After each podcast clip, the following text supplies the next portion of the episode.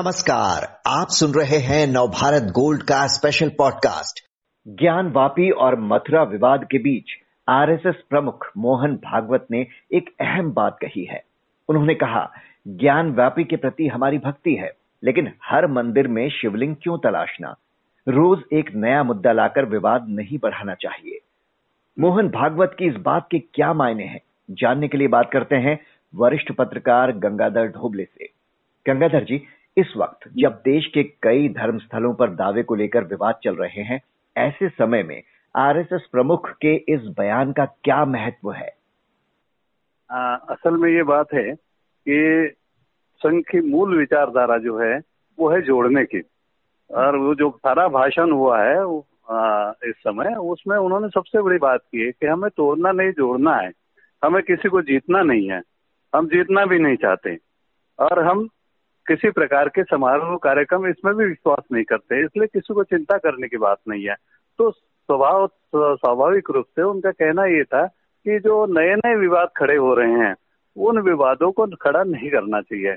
और सबसे बड़ी बात है कि दोनों पक्षों को आपस में मिलकर बातचीत करनी चाहिए। ये उनका सबसे बड़ी बात है। तो इनका सारा आ, संकेत जो है वो ये है कि हिंदू और मुसलमान दोनों को एक दूसरे को धमकाने के बजाय आपस में बैठकर बातचीत करनी चाहिए और यही उनके कहने का तात्पर्य है।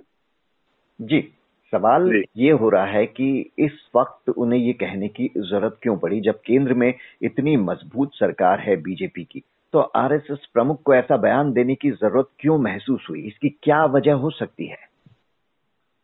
आ, जो सरकार केंद्र में इस समय है वो संघ परिवार की है बीजेपी की सरकार है। और वो स्वाभाविक रूप से संघ जो है नहीं चाहेगा कि इस सरकार के समय कोई बखेड़ा खड़ा हो जाए देश में, लोगों के बीच में मनमुटाव हो जाए। और ये सारा मनमुटाव होने से स्थितियाँ बहुत बिगड़ती चली जाएगी। सरकार के लिए काम करना मुश्किल हो जाएगा। ये एक हो सकता है। और दूसरा उनका ये ये तात्पर्य था कि संघ के जो कार्यकर्ता जो है, वो बार बार नए नए मुद्दे न उठाएँ। संघ ने श्री राम राम मंदिर आंदोलन में भाग ज़रूर लिया था। वो अगुआ थे उसमें, लेकिन अब उन्हें कोई आंदोलन में भाग लेना नहीं है। संघ का काम आंदोलन में भाग लेना नहीं है। इसलिए संघ के स्वयंसेवकों और देश की जनता को भी इस पर ध्यान रखना चाहिए और कार्यकर्ताओं को जो है बार बार हर जगह नई नई बातें नहीं करनी चाहिए। उससे संकट पैदा हो जाएगा और देश विकास नहीं करेगा। ये उनका कहने का तात्पर्य है। तो जो भी बात उन्होंने कही नए भर्ती हो रहे थे उनके बीच उन्होंने जो ये बात कही उनके कार्यकर्ता जो हैं उन्होंने उनकी इस बात को किस तरह से लिया है? संघ की परंपरा ये है कि सरसंघ चालक जब कोई दिशा देते हैं किसी विचारों की या बात करते हैं तो सारा संघ परिवार उसी दिशा में काम करता है उसी विचारों से काम करता है। इसलिए मुझे ऐसा लगता है कि संघवापी को ज्ञानवापी को लेकर उन्होंने जो बात कही है उससे मथुरा में या अन्य जगह में नए विवाद अब बड़े पैमाने पर नहीं होंगे। जो अदालतों में मामले चल रहे हैं वो तो चलेंगे। उसको कोई रोकेगा नहीं है। अदालत अपने तरीके से काम करेगी न्याय व्यवस्था अपने तरीके से काम करेगी। और सबसे मार्के की बात उसमें एक और है। उन्होंने ये कहा कि मुस्लिमों को न्याय व्यवस्था पर विश्वास रखना चाहिए। हम्म। और अदालतों की बातों को मानना चाहिए। ये उन्होंने सबसे बड़ी बात कही है। यानी इसका मतलब उनको कहीं ना कहीं ये लगता है कि एक वर्ग समाज का ऐसा है, वो अदालतों की बातों को नहीं मानता, उनको चुनौती दे देता है, धमकियाँ देता है, बाहर आंदोलन करता है तो ऐसा नहीं होना चाहिए। उसके बजाय हमें समरस होना चाहिए, समरस शब्द का उन्होंने इस्तेमाल किया है। वो समता की बात नहीं करते, वो कहते समरस। हिंदू और मुसलमानों को समरस होना चाहिए। तो उनका कहना है कि हिंदू तो अनादिकाल से यहाँ भारत में है, और इस्लाम जो है वो बाहर से आया हुआ है। इस्लाम कोई यहाँ का नहीं है। और आज जो मुसलमान है, वो उनके पूर्वज भी हिंदू थे। इसलिए हमारे बीच में मनमुटाव की कोई बात नहीं है। हमारी और आपकी पूजा पद्धति अलग हो सकती है। आप अपने तरीके से पूजा कीजिए। इसमें किसी भी धर्म को किसी भी धर्म पर हमला नहीं करना चाहिए इस मामले में। ईश्वर एक है तो ईश्वर को जाने के अनेक मार्ग हो सकते हैं। आपका मार्ग हो सकता है, हमारा मार्ग हो सकता है। इसमें विवाद कहाँ है? ये उन्होंने सबसे बड़ी बात कही है। जी तो ये सब बातें कहकर क्या ऐसा लग रहा है कि आरएसएस की सोच और वो स्वरूप बदल रहा है या वो बदलना चाहते हैं?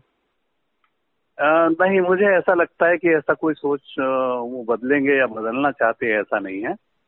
बदलाव जो आरएसएस में आया है वो बहुत पहले आया हुआ है। तो बाला साहेब देवरस जी के जमाने से ये बदलाव आया है और उन्होंने संघ को एक विशिष्ट वर्ग से लेकर आम आदमी तक खोल दिया है। तो उसके बाद में यदि कोई संघ का इतिहास जाने तो ये पता चलेगा कि बाला साहेब देवरस के जब संचालक थे, उसके बाद में संघ का बहुत तेज़ी से विस्तार हुआ। उन्होंने एक विशिष्ट वर्ग को तो रखा ही, लेकिन उसके साथ बाकी लोगों को भी उन्होंने रखा, और उस समय भी बड़े उनके शिक्षा वर्ग हुआ करते थे। वो वो कहा करते थे बाला साहेब कि हमें समता नहीं समरसता चाहिए, सब लोगों को साथ में लो। हमें किसी को तोड़ना नहीं, हमें जोड़ना है, ये बात उस समय भी थी। और इस समय भी मोहन जी यही बात कह रहे हैं। इसमें संघ की विचारधारा या संघ की दृष्टि में कोई बहुत नया परिवर्तन आया। केवल इतना है कि शैली जो है मोहन भागवत जी की, वो स्पष्ट है।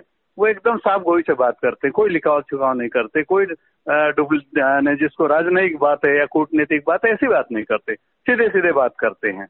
तो उसमें कभी कभी लोग जो है दूसरा अर्थ निकाल लेते हैं। लेकिन वैसा उनका विचार होता नहीं है। वो संघ की नीति को स्पष्ट करते हैं। अच्छा जी। सबको जोड़ने की बात जो उन्होंने कही है वो इस माहौल में इस वक्त जो देश में माहौल है उस वक्त बहुत ज़रूरी है। जो भी बात मुसलमानों के बारे में कही क्या लगता है मुसलमान उसे किस तरह से लेंगे?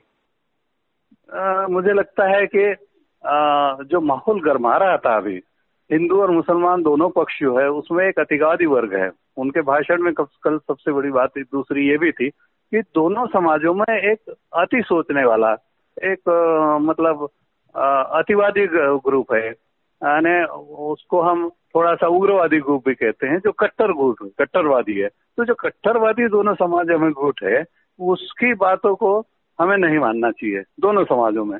हिंदुओं में जो कट्टरवादी है, उनको भी अच्छे लोग जो हिंदुओं में है, सज्जन लोग, उनको समझाना चाहिए कि भैया, ऐसी बात नहीं करो। मुसलमानों में जो कट्टरवादी है, उनको, उन्हीं को समझाना चाहिए। और दोनों तरफ़ के जो अच्छे लोग हैं, उनको आपस में मिल बैठ कर बात करना चाहिए। बात से ही समस्या हल होती है। झगड़े से कभी समस्या हल नहीं हुई। आज तक नहीं हो आगे भी नहीं होगी। तो इसलिए उनका विचार यह है कि आपस में संघर्ष करने के बजाय अदालतों पर निर्णय छोड़ दिया जाए और दूसरा, अदालतों से भी बेहतर बात ये है कि आपस में बैठकर चर्चा करें। तो आप ये ध्यान दीजिए कि अयोध्या में जो हुआ है, आपस में बैठकर जो चर्चा हुई है और अदालत ने बाद में उसमें मोहर लगा दी। तो उस समय खबर भी छपी थी अदालतों का ये आने के पहले भी खबर छपी थी कि क्या होने वाला। और अन्य अदालत ने कहा कि आप समझौता कर लीजिए और वैसा ही समझौता हुआ।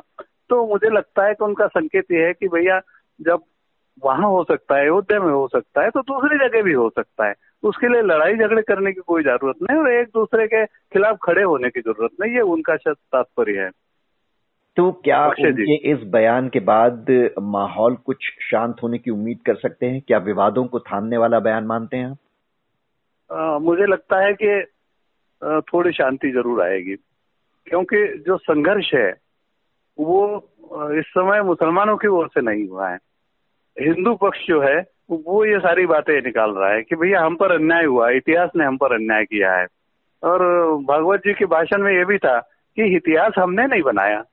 इतिहास तो बहुत पहले घटा है और इतिहास जो है उसको हम नकार नहीं सकते। लेकिन इतिहास है, इसलिए आज हम झगड़े भी नहीं कर सकते।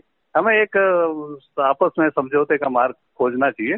और दूसरा यह है कि हिंदुओं में जो कट्टरवादी वर्ग है, वो वर्ग बहुत ज़्यादा इस समय उत्तेजित था।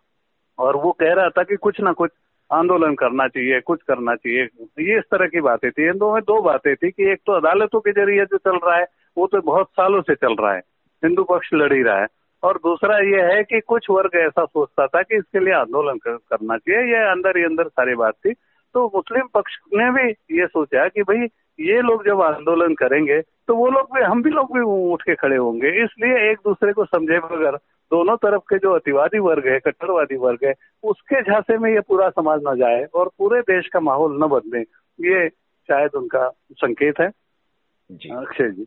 बहरहाल उन्होंने जो संदेश देने की कोशिश की है कि जो भी विवाद हैं वो कोर्ट और बातचीत के ज़रिए सुलझाने की कोशिश की जाए। उम्मीद करते हैं कि ये दोनों ही पक्षों को समझ में आए बात। बहुत बहुत शुक्रिया गंगाधर ढोबले जी आपका।